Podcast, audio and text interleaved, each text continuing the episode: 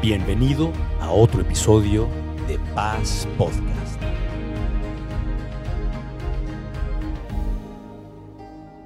Pues buenos días, me da gusto estar acá, es un honor, es un privilegio el poder compartir la palabra en este, en este día en el cual estamos cerrando el año.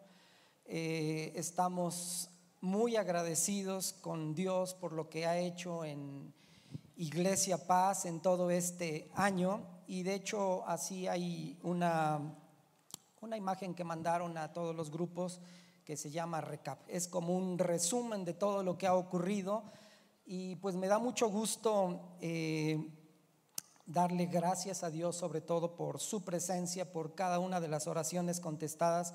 Como decía Alfredo, es todo un equipo que el Señor ha levantado para estar intercediendo por todos y cada uno de ustedes y de las diferentes actividades que se han tenido durante todo el año y me da mucho gusto ver cómo el Señor ha respondido cada una de esas oraciones, ¿verdad? Que el Señor nos ha dicho en su palabra, nos ha dirigido, nos ha mostrado cómo orar por cada uno de ustedes, cada una de las oraciones, todos los que están. Y a lo mejor no voy a, no voy a pedir manos, pero ¿cuántos de ustedes están llegando eh, en este año, han llegado al conocer al Señor a través de su Hijo Jesucristo, de esta iglesia, ¿verdad? ¿Cuántos de ustedes, sí, hay, hay manos levantadas, les digo, está, yo sé que hay mucha gente que a través de este año 23, 2023 eh, han conocido, han llegado, han formado parte ya de esta gran familia que es Iglesia Paz. Y cuántos, muchos también de nosotros hemos eh, pues afianzado nuestra fe en el Señor, hemos visto la respuesta de nuestras oraciones a través de circunstancias, de pruebas, de todo lo que el Señor nos ha llevado y hemos crecido en el conocimiento de Él, hemos eh, profundizado en su palabra, hemos tenido una mayor comunión y relación con Él, hemos escuchado la voz de Dios hablando a nuestros corazones, hemos crecido en el conocimiento de Cristo, ¿verdad? Y yo le doy gracias a Dios por cada uno de estos, de estas personas. Eh, también habría algunos eh, han terminado algún en este 2023 y están agradecidos porque pues terminaron a lo mejor un ciclo en, en la universidad y están empezando eh, su vida laboral, están empezando un nuevo negocio. O sea, cuántas cosas que podemos dar nosotros gracias a Dios por este 2023 que está terminando, ¿verdad? Eh, tal vez muchos empezaron una un matrimonio, una familia, ¿verdad? Hay varios que han estado, que se casaron, hay varios niños nuevos que llegaron este 2023, que han traído alegría a, nuestras vidas. O sea, tantas cosas, no sé cuántos seamos ahorita acá, pero cada uno de nosotros podría pasar acá y dar gracias a Dios por todo lo que el Señor ha, ha dado en nuestras vidas.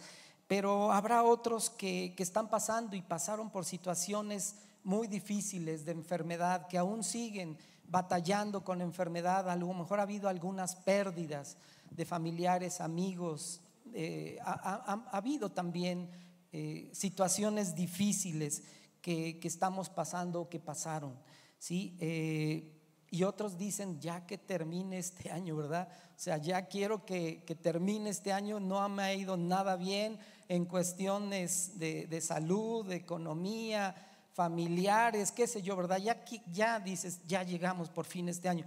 Pero déjame decirte algo, si estás acá en este día o estás tú eh, conectado en este momento, ahí donde, donde pues te tocó estar en, no en esta iglesia, sino yo sé que hay mucha gente viendo este, esta reunión en línea porque han salido de vacaciones, etcétera, o no viven acá.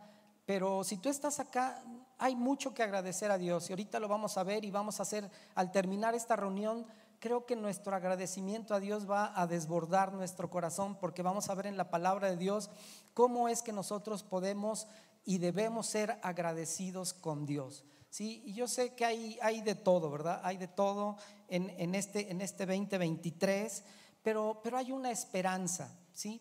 Hay, siempre tenemos una esperanza. Siempre que se termina un año o un periodo eh, en, nuestra, en nuestro caminar eh, laboral, de escuela, etcétera, siempre vemos como una esperanza, ¿verdad?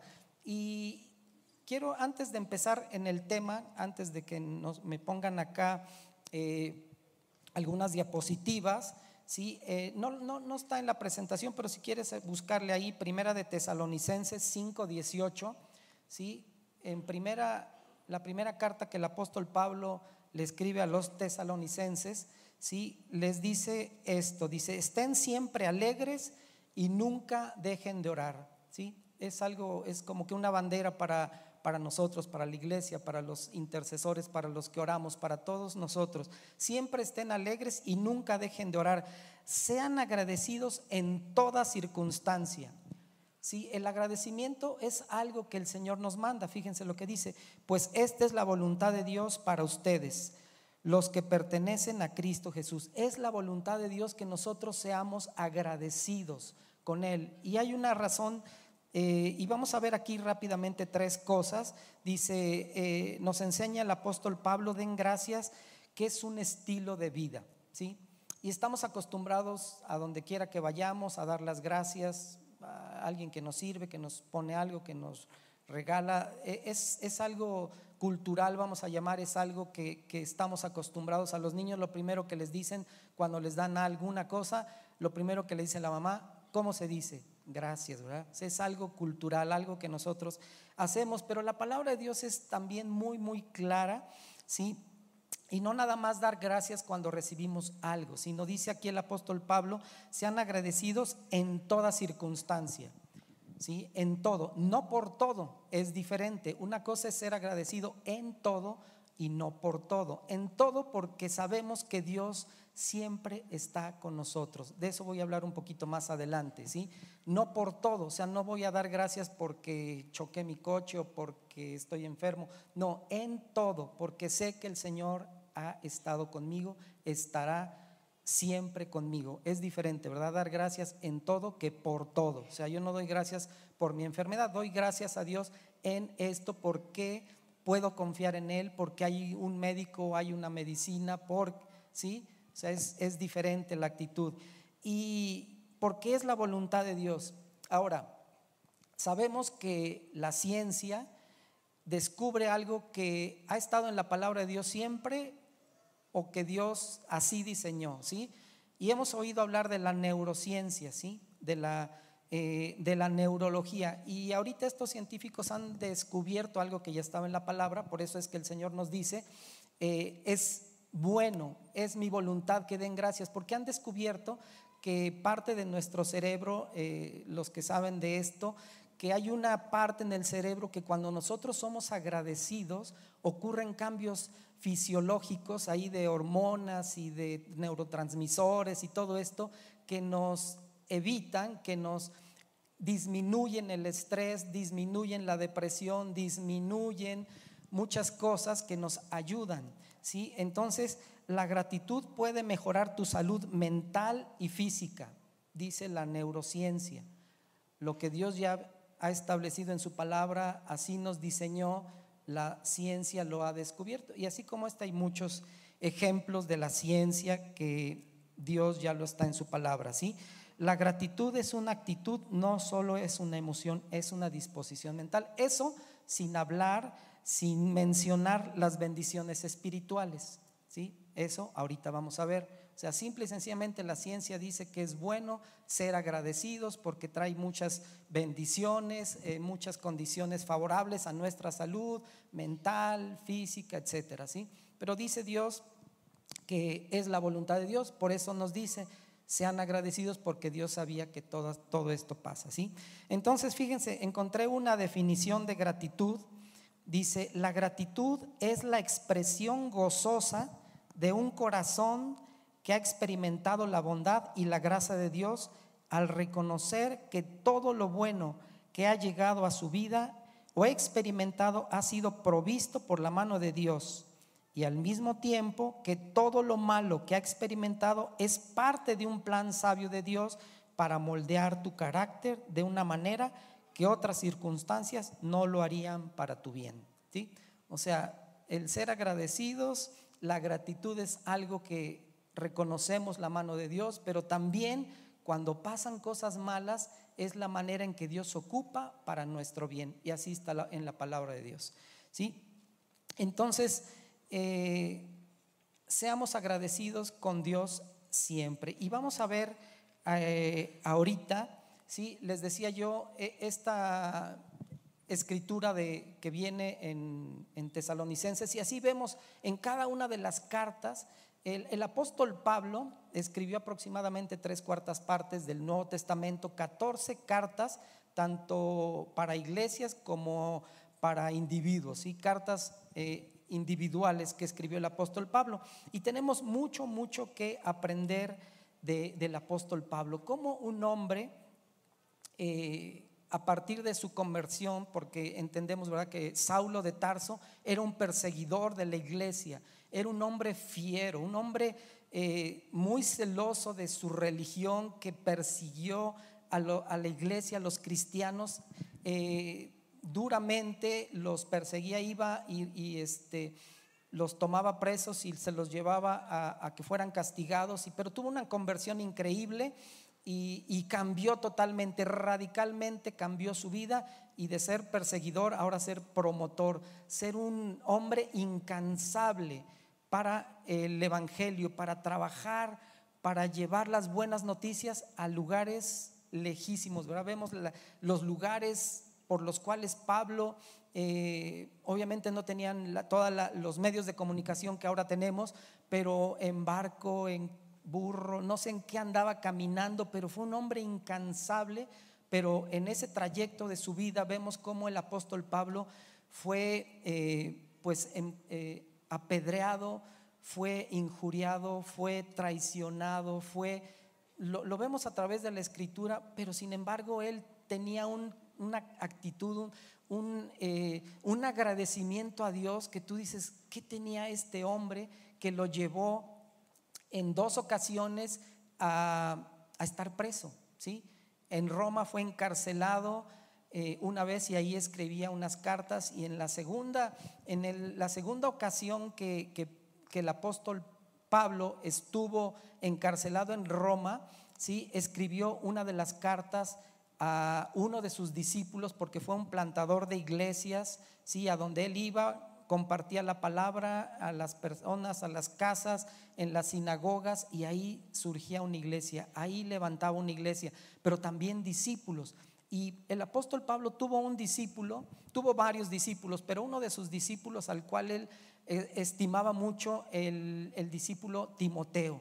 ¿sí? Y le escribe al final, al final ya de, su, de sus días, lo vamos a ver a leer ahorita, al final de sus días, el apóstol Pablo escribe esta, esta última carta, la última carta que le escribe a este amado discípulo Timoteo. Eh, para tener un poquito de contexto, esta carta le escribe en su segunda prisión en Roma, y no fue como la primera, dicen que la primera fue una casa que él alquiló y lo podían visitar y estuvo ahí este, únicamente preso de condiciones a lo mejor no tan adversas como la segunda. En la segunda dice que estaba en una cárcel, en un calabozo. Me imagino ese calabozo por las películas que vemos y así ha de haber sido, porque la escritura sí nos lo deja ver. Eh, un lugar oscuro, un lugar frío, un lugar húmedo, un lugar insalubre, un lugar horrible y desde ahí Pablo escribe esta carta a su amado discípulo Timoteo. ¿Sí? Y en el último capítulo de esta carta, que es la última que escribió, hay unas cosas increíbles y es como un resumen de lo que eh, el apóstol vivió a través de todo el tiempo que el Señor le permitió para compartir el Evangelio. Es un resumen de lo que eh, una vida eh, y no nada más un año, ¿sí? estamos terminando un año y estamos resumiendo, pero cómo al final de una vida podemos llegar a esto mismo. ¿sí? Y quiero que, vayamos eh, a, esta carta de Timoteo que escribió, pero antes de esto, eh, déjame decirte, antes de que terminemos, hay una esperanza, ¿sí? hay una esperanza y estamos terminando un año. Viene un año interesante para México, ¿sí? Conocemos, no, no somos ajenos a lo que está pasando, a lo que va a pasar en este 2024, ¿sí? Este, va a haber una, unas elecciones, va a haber un cambio, eh, no sabemos, hay muchas cosas que no sabemos en el 24, pero la pregunta es aquí, ¿en quién está puesta nuestra esperanza? ¿Sí?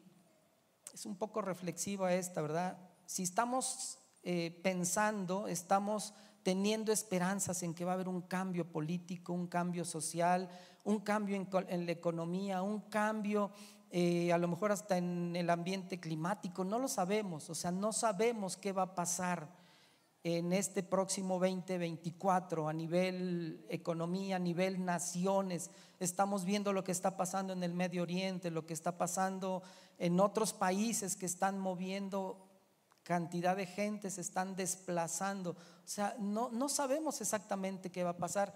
Y déjame decirte, en el 2019 también me tocó cerrar el último domingo del año, ¿sí? Y, recordé, en, recuerden, diciembre, creo que fue 30, 30 de diciembre, no fue 31 como ahorita, 30 de diciembre, el último domingo del año, y yo le titulé a esa, a esa prédica, la busqué por ahí, decía, agradecidos, confiados y con esperanza.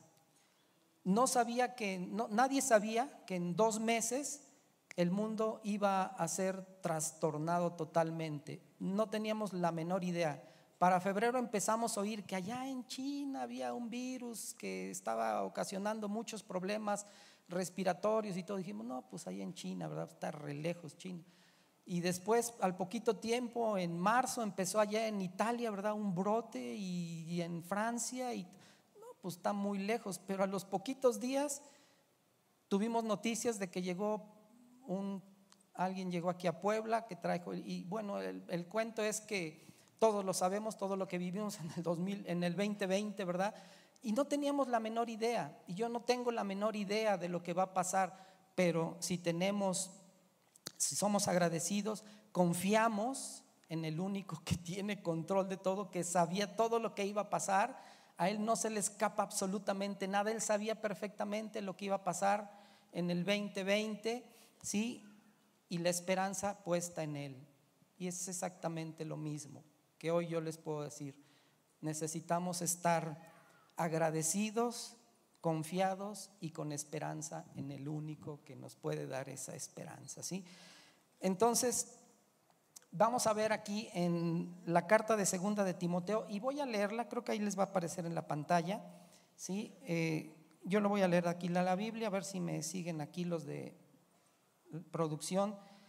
Eh, dice, en presencia de Dios y de Cristo Jesús, quien un día juzgará a los vivos y a los muertos cuando venga para establecer su reino, te pido encarecidamente, predica la palabra de Dios, mantente preparado, sea o no el tiempo oportuno. Corrige, reprende y anima a tu gente con paciencia y buena enseñanza. Llegará el tiempo en que la gente no escuchará más la sólida y sana enseñanza Seguirán sus propios deseos y buscarán maestros que les digan lo que sus oídos se mueren por oír. Rechazarán la verdad e irán tras de mitos. Pero tú debes mantener la mente clara en toda situación. No tengas miedo de sufrir por el Señor. Ocúpate en decirles a otros la buena noticia y lleva a cabo el ministerio que Dios te dio. Dice, en cuanto a mí, mi vida ya fue derramada como una ofrenda a Dios. Se acerca el tiempo de mi muerte. He peleado la buena batalla, he terminado la carrera y he permanecido fiel. Ahora me espera el premio, la corona de justicia que el Señor, el juez justo, me dará el día de su regreso. Y el premio no es solo para mí, sino para todos los que esperan con anhelo su venida.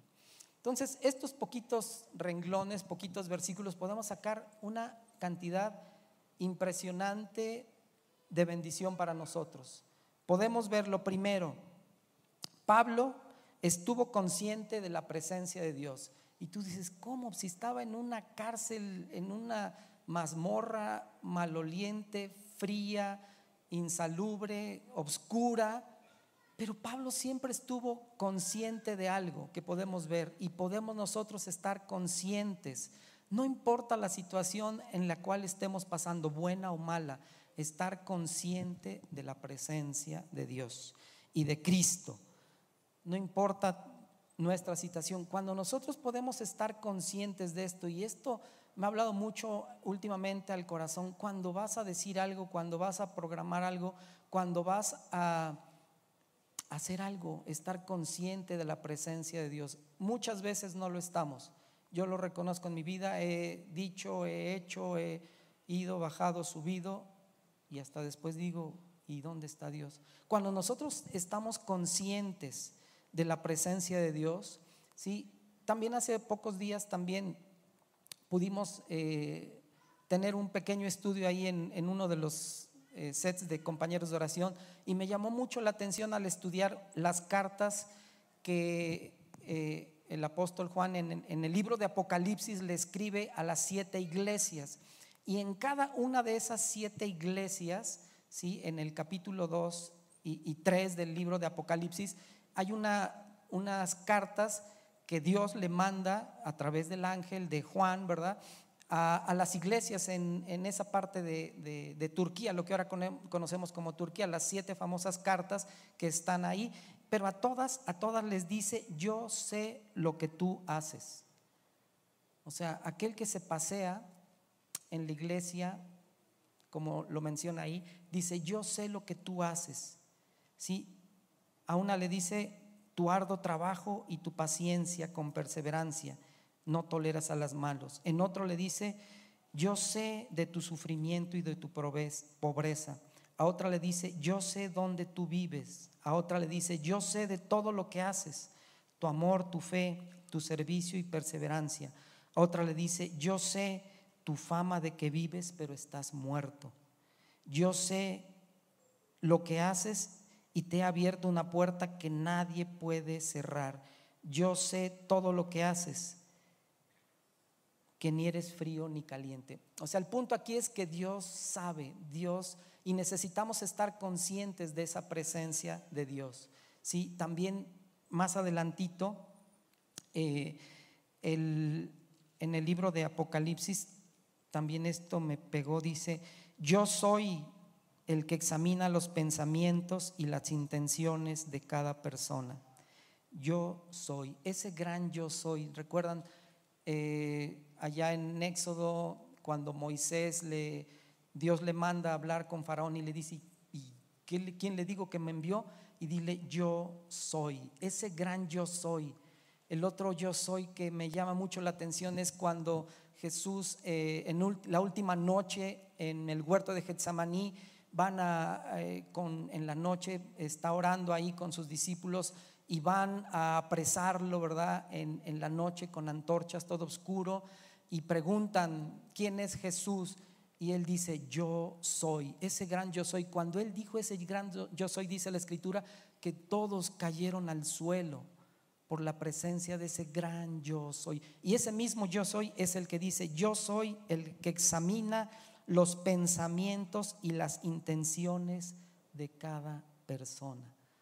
Tú dices, wow, o sea, eh, yo soy el que examina los pensamientos y las intenciones de cada persona. No sé si tú vengas por primera vez, tengas muchos años, vengas porque pasaste por aquí, venías a ver de qué se trataba. El Señor te dice, yo soy el que examina tu corazón. Por eso eh, David, el salmista, dice, examina, oh Dios, mi corazón y ve si hay maldad en mí, porque ahí tenemos todavía esa naturaleza pecaminosa en nosotros. Entonces Pablo estuvo consciente de la presencia de Dios y de Cristo. Dios sabe absolutamente todo cuanto nosotros pensamos y las intenciones de nuestro corazón. Otra de las cosas que Pablo estuvo consciente del juicio final que todo ser humano se enfrentará. Pero él estaba confiado porque ese juicio final para los que estamos en Cristo tenemos un abogado para con el Padre y ese es Jesucristo. Él nos ha dado su justicia a los injustos, cuando nosotros creemos en esa salvación que el Señor eh, en esa cruz nos dio, somos justificados y no tendremos, no tenemos miedo de ese juicio final que el Señor nos está preparando para todo ser humano. Pero los que estamos en Cristo Jesús, ese es algo que tenemos que estar presente también, tenemos que estar consciente de ese juicio final que todo ser humano se va a enfrentar, pero nosotros los que estamos en Cristo, y esa es la esperanza, esa es la gratitud que nosotros, ahora no, no hay palabras para, para agradecer al Señor que nosotros hemos sido justificados, somos llamados justos delante de Él por la obra de Jesús en la cruz, no por nuestros méritos, es por fe en el Hijo de Dios Jesucristo. Otra de las cosas que el Pablo estuvo consciente de la segunda venida de Cristo, ¿sí? Y eso nunca, nunca en todas sus cartas nos menciona y siempre estaba presente, siempre esa esperanza de que un día el Señor va a regresar por segunda vez para reinar con justicia sobre esta tierra. Esta tierra que vemos cantidad de injusticias por donde volteemos, pero un día el Señor, un día, no sabemos el día ni la hora, cuándo sea, si poco tiempo, mucho tiempo, pero un día esa justicia, esa injusticia terminará cuando el Señor regrese a reinar. Entonces, tres cosas que el apóstol Pablo estuvo bien consciente de la presencia de Dios, de juicio final y de la segunda venida, lo que acabamos de leer aquí en esta carta. Ahora le pide encarecidamente a su discípulo, y eso es una carta para nosotros también. ¿Qué nos que está pidiendo? Le pide predicar la palabra de Dios, lo que hacemos aquí, y no nos cansamos de escuchar las buenas noticias, la buena noticia que es Jesucristo. ¿sí? Predica la palabra de Dios. Mantente preparado en todo tiempo. No sabemos, no sabíamos lo que iba a pasar en el 2020, en el, pero mantente, no sabemos qué va a pasar, pero necesitamos estar preparados para lo bueno, para lo malo. Esperamos obviamente lo bueno y deseamos lo bueno, deseamos que, nos vaya bien, que, que, crezcamos como iglesia, como personas, como familia, nuestros negocios, etcétera. Pero necesitamos estar preparados. ¿Y cómo es que nosotros podemos estarnos preparados? Poniendo la mirada en Jesucristo, en la Escritura. Es una manera de prepararnos, una manera sabia de prepararnos para los últimos tiempos. Fue un blanco de oración que hemos estado. ¿Y cuántos de nosotros hemos, y ya tenemos un, una idea un poquito más clara de esos últimos tiempos que a veces nos aterraba pensar en, en Apocalipsis. No, no, no, trae, pero ahorita lo vemos con otros ojos porque es una carta de amor, es una carta de victoria, Apocalipsis. Es algo que nos trae esperanza, ¿sí?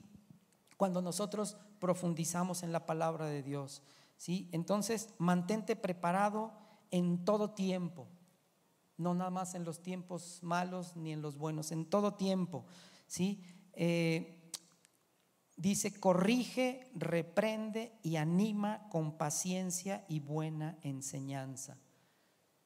A nadie, a muy pocos nos gusta que nos corrijan, ¿sí? que nos reprendan. Nos gusta que nos animen, ¿sí? que aquí te levante y te diga, sí, tú eres un vencedor, tú vas a prosperar, tú vas a... Y, reclama y sí nos gusta que nos animen y a pocos nos gusta que nos corrija, que nos reprendan. Y, sabes por qué mucha gente no, no le gusta o no nos gusta leer la palabra, porque esta palabra nos corrige, nos reprende. Es un espejo para nosotros cuando la leemos y dices, y a mí me pasó, yo mejor digo, esta página yo la quito, mejor no la leo en el principio, porque me corregía, porque me enfrentaba, me confrontaba mi pecado, mi, mi naturaleza caída no nos gusta que nos corrijan, pero es bueno, porque ahorita lo vamos a ver. Entonces le dice, corrige, reprende y anima. Con paciencia, claro, con amor, porque Dios es un Dios de amor y nos lo hace sentir a veces eh, esa corrección, pero para que corrijamos el rumbo, para que desviemos la mirada de lo que no nos conviene y la fijemos en Él. ¿Sí? y buena enseñanza. La buena enseñanza de la palabra de Dios no es palabra del hombre, no es palabra que se nos haya ocurrido o que eh, pues suena bonito y, yo quiero congraciarme con la gente y, pues le voy a decir puras bendiciones y, no, ¿verdad? Necesitamos también ser corregidos, reprendidos y animados. Una de, otra de las cosas que, que vemos aquí que le advierte, le advierte que van a venir de tiempos peligrosos, difíciles, oposición a la sana enseñanza de falsos maestros. Ahora, en todas las cartas del Nuevo Testamento, excepto una, no hay una advertencia, en una sola carta no hay una advertencia de este mismo punto, que en los postreros días, en los últimos días, cuanto más se acerque la venida del Señor, se van a levantar falsos maestros, falsas doctrinas que nos van a querer desviar de la sana enseñanza. Y le advierte una vez más a, su amado discípulo Timoteo de tiempos peligrosos. Y no peligrosos porque vaya a venir y sí es, peligroso un, terrorista, lo que está pasando en Medio Oriente, claro que sí, pero más que esos tiempos peligrosos de guerra, son tiempos en los cuales nos van a querer desviar de la palabra, de la sana doctrina. Van a venir eh, mm, falsos maestros, dice aquí la escritura, eh, que van a tener, van a, querer eh, desviarte, ¿sí? Y que va a haber gente que buscará lo que les gusta que les digan. Rechazarán la verdad e irán tras mitos, ¿sí? Pues a quién no le gusta que le digan lo que endulza sus oídos, ¿verdad? A, todos nos gusta que nos diga, sí, no, no sé cuál sea lo que tú estés buscando que te digan, ¿verdad? O que veniste acá, o que vienes acá para que te digan lo que te gusta que te digan, pero ¿qué te conviene más? ¿Que te digan lo que te gusta o lo que te conviene? ¿Sí? A tus hijos, los pequeños? ¿Qué les conviene más a tú como papá? ¿Darles y, llenarlos de dulces, de chocolates, de golosinas o lo que le conviene, una buena alimentación? Es lo mismo, ¿verdad? O sea, a los hijos, si tú les das una mesa abierta, se van sobre los chocolates, las golosinas, los dulces, los postres, etcétera, ¿sí? Pero no les conviene, o sea, nos conviene eh, una alimentación sana, una alimentación basada en la palabra de Dios. ¿sí? Dice, muchos rechazarán la verdad.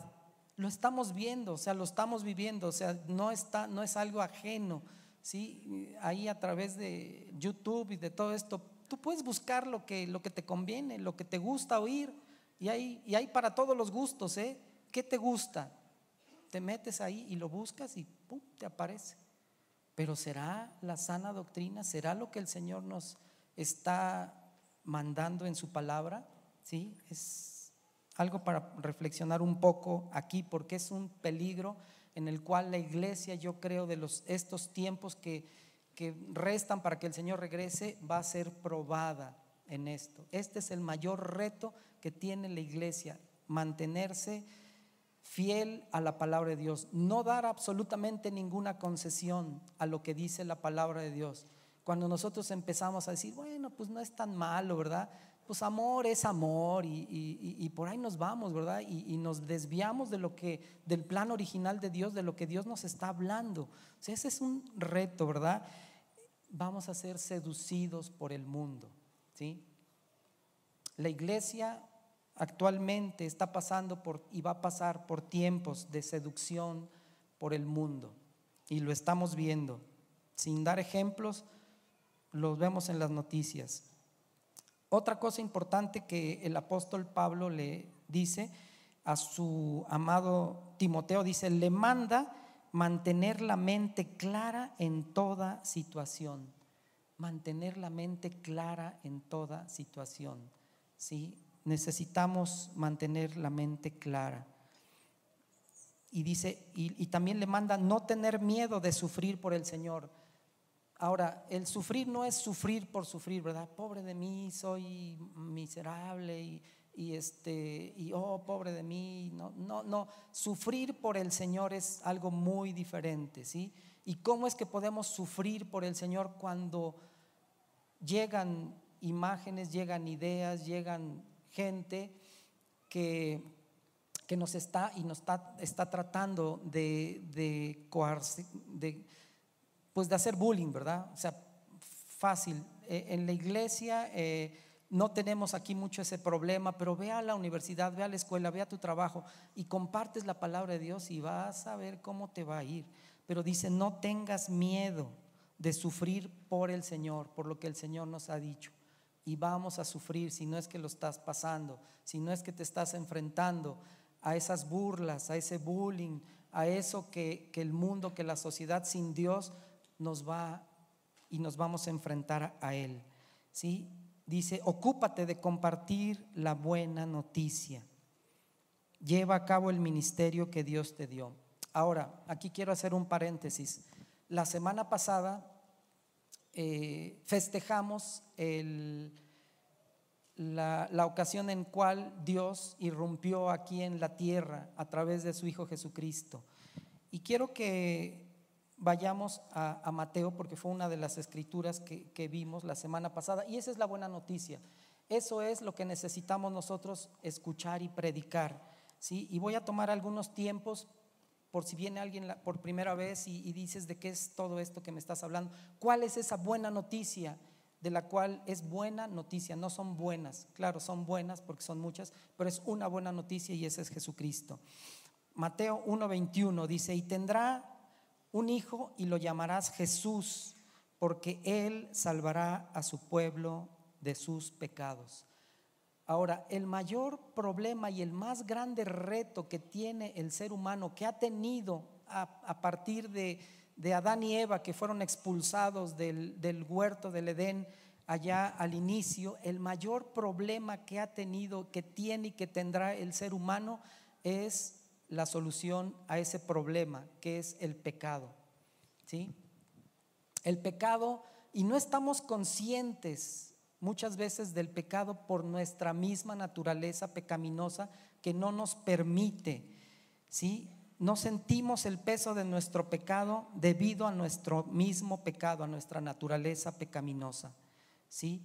Y por eso necesitamos al Espíritu Santo que nos convence de pecado, de justicia y de juicio. Necesitamos a Dios para conocer a Dios. Somos incapaces de llegar a conocerle por nosotros mismos. Nuestra naturaleza pecaminosa nos impide. Por eso es que necesitamos al Espíritu Santo que nos convence de pecado, de justicia y de juicio.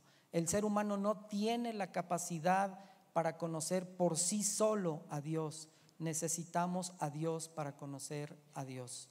Y ese es el mayor problema del ser humano. No es el hambre, no es la sociedad, no es eh, lo que tú quieras. El mayor problema, el mayor reto que tiene el ser humano es con su pecado. Y por eso vino Jesucristo, ¿sí?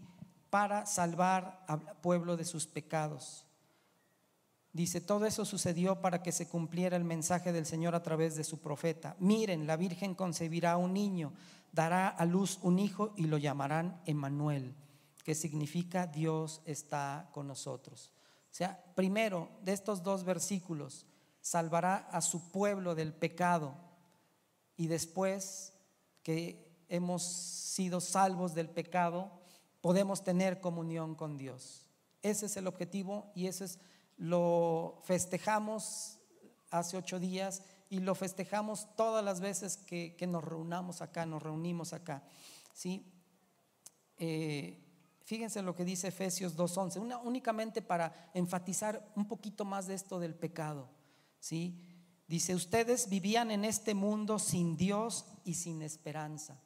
¿sí? Ustedes vivían en este mundo, vivimos, vivíamos sin Dios y sin esperanza. Pero ahora han sido unidos a Cristo Jesús. Antes estaban muy lejos de Dios, pero ahora fueron cercanos por medio de la sangre de Cristo. Dice la escritura, dice la Biblia, que no hay ni un solo justo, ni un solo justo, no hay únicamente Jesucristo. Por cuanto todos pecaron y están destituidos de la gloria de Dios. ¿Sí? Lo he dicho otras veces. Esa buena noticia va acompañada primeramente de una mala noticia si nosotros no podemos entender esa mala noticia que es el pecado, la paga del pecado, no podemos darle gracias a Dios por la buena noticia. Es necesario que sepamos, Gálatas 3:13 dice, pero Cristo nos ha rescatado de la maldición dictada en la ley cuando fue colgado en la cruz. Cargó sobre sí la maldición de nuestras fechorías, pues está escrito, maldito todo aquel que es colgado en un madero. O sea, el pecado lleva una maldición en sí. ¿Sí? Pero Cristo, esa es la buena noticia, llevó esa maldición en la cruz sobre sus hombros, mi pecado, la maldición que existía, Él la llevó. Y entonces el justo murió por los injustos. Cuando yo creo eso, nosotros somos justificados. Esa es la buena noticia, pero necesitamos estar conscientes de nuestra naturaleza pecaminosa. Romanos 8:23, porque la paga del pecado es muerte, mas la dádiva de Dios es vida eterna en Cristo Jesús, Señor nuestro. Romanos 5:8, mas Dios muestra su amor para con nosotros en que siendo aún pecadores, Cristo murió por nosotros. Pero a todos los que creyeron en Él y le recibieron, le dio derecho de llegar a ser hijos de Dios no tenemos que hacer absolutamente nada para ganarnos nuestra salvación. El Señor ya lo hizo. Lo único que tenemos es creer porque el Espíritu Santo nos ha convencido de pecado, de justicia y de juicio. O sea, toda, absolutamente toda la gloria y toda la honra es para nuestro Dios. ¿sí? Y ese es el mensaje de salvación. Y la manera de tener vida eterna es conocerte a ti. Está hablando Jesucristo en esa oración sacerdotal en Juan 17. Dice, y la manera de tener vida eterna es conocerte a ti. Está orando a, su Padre. Al único Dios verdadero y a Jesucristo a quien tú enviaste a la tierra.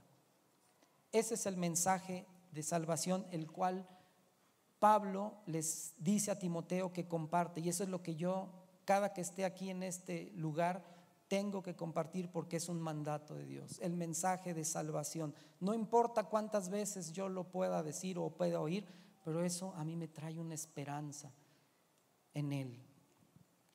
Sigo con Timoteo acá, dice eh, otra cosa que le manda, lleva a cabo el ministerio que Dios te dio. Comparte Pablo comparte de su testimonio, o sea, es el resumen, el recap, como le puedan llamar ustedes, de su sufrimiento por el Señor como ofrenda a Dios. Y dice, he peleado la buena batalla de la fe, ¿sí? He terminado la carrera y he permanecido fiel. ¿No te gustaría, digo, estamos terminando un año, pero cuando te toque terminar tu vida aquí en este, de este lado de la eternidad, poder decir como el apóstol Pablo, he terminado la carrera y he permanecido fiel. Y le da una esperanza, ya estoy terminando. La esperanza, la corona de justicia que el juez justo le dará el día de su regreso. Pablo tenía bien consciente el segundo regreso. O sea, estamos terminando este año, está terminando la vida de este, de este hombre. Él sabe que ya le queda tiempo, pero déjame darte otra nueva esperanza cuando el Señor regrese por segunda vez. Esa esperanza de su segunda regreso. Y no solo, y, no solo a Él, sino a todos los que esperan con anhelo su venida. ¿Cuántas veces hemos eh, cantado y, y, alabado y Señor ven y Maranata ven, Señor Jesús ven? Y ese es el anhelo que la iglesia necesita tener. Esa es la esperanza, el anhelo de que Él regrese. ¿sí? Los ojos puestos en Cristo Jesús. Eh, aquí mismo en Timoteo 4.9 dice, Timoteo, por favor, ven lo más pronto posible.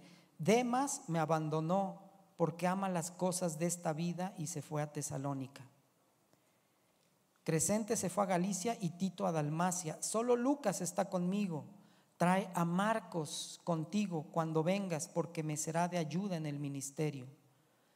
En alguna ocasión, aquí, aquí nos da una, algo de, perdón. Entre ellos había habido una, una discusión. Sí, recordamos, eh, Bernabé se, llevó a, a Marcos. Eh, y, y Pablo se llevó a Silas. Hubo una, una diferencia ahí entre ellos. En el principio lo vemos ahí en el libro de Hechos.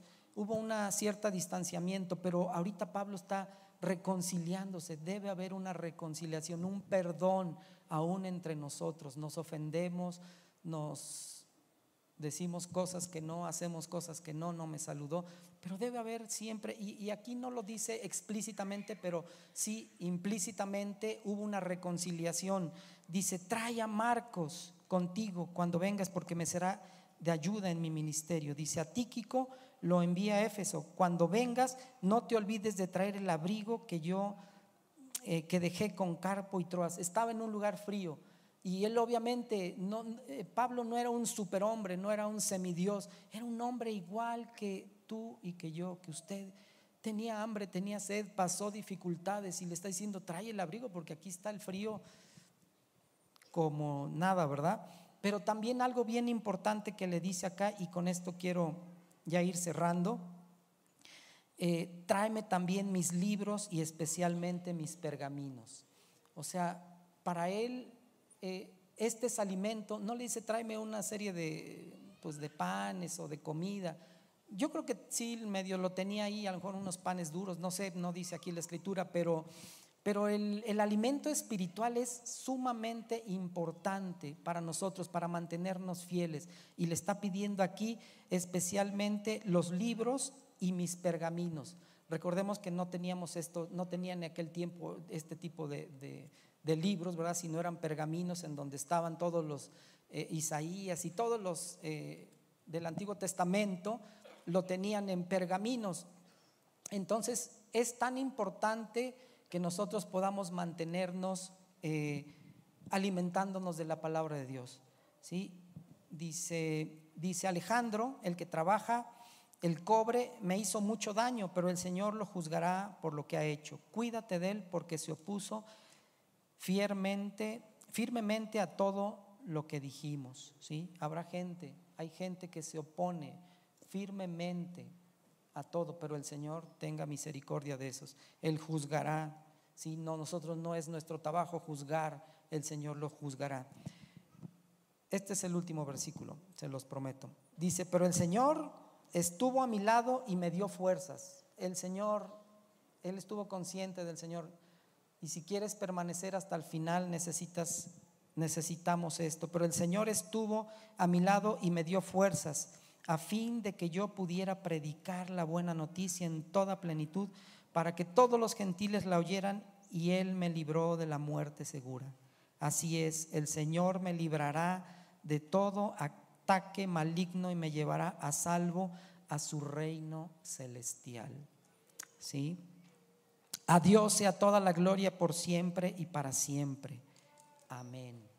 Sí, a Él sea toda la gloria y toda la honra, pero necesitamos estar firmes en la palabra de Dios. Vamos a, terminar orando, dándole gracias a Dios por este año que termina y, y confiando, confiando en el Señor, confiando, no está bien, está bien, está bien confiando en que no estamos en manos de políticos, no estamos en las manos de científicos que crean virus o no sé, hay tantas teorías conspirativas ahorita, ¿verdad? Y ni es el punto, pero estamos en manos de Dios, estamos confiando en Él. Sí, Señor, esa es nuestra esperanza, esa es nuestra confianza. Sí, Señor, a ti sea la gloria y la honra, tú eres tú eres. Sí, Señor. En ti está nuestra confianza. Gracias, Señor, por este tiempo, por este año que termina y por el que inicia, confiando en ti, en tu palabra, en tu promesa, en tu benevolencia. Gracias, Señor, por lo que tienes para cada uno por delante. Yo te pido, Señor, que en esta hora, si hay alguien que, que venga con desesperanza, que vea el futuro, con unos ojos terrenales, Señor, que tú nos cambies nuestra perspectiva, que podamos ver al infinito, que podamos ver aquel que dio su vida por cada uno de nosotros, que nos tiene en el hueco de su mano, que podamos confiar en ti, estar preparado siempre. Gracias Señor, te damos por todo lo que ha pasado, pero no mirando atrás, como dice él escribió, no es que ya lo haya yo logrado, alcanzado, sino que dejo atrás lo que pasó y prosigo a la meta del supremo llamamiento de Jesucristo. Gracias Señor por este tiempo, por este año que nos has permitido terminar hoy en tu presencia y gracias por lo que vendrá. Esa es nuestra esperanza. Tú eres nuestra esperanza, Señor, y a ti sea la gloria y la honra. En el nombre de Jesús. Que el Señor te revele su palabra, que te revele a Jesucristo en tu corazón. Esa es nuestra oración. Ese es mi anhelo. Ese es el anhelo de Dios. Que Cristo ilumine tu entendimiento a través de la escritura del Espíritu Santo y puedas tener una mayor revelación y conocimiento de Él. En el nombre de Jesús. Gracias por acompañarnos en este episodio de Paz Podcast. Confiamos en que hayas encontrado paz, ánimo y propósito. Síguenos en nuestras redes sociales como arroba Iglesia Paz y en nuestra página como iglesiapaz.org.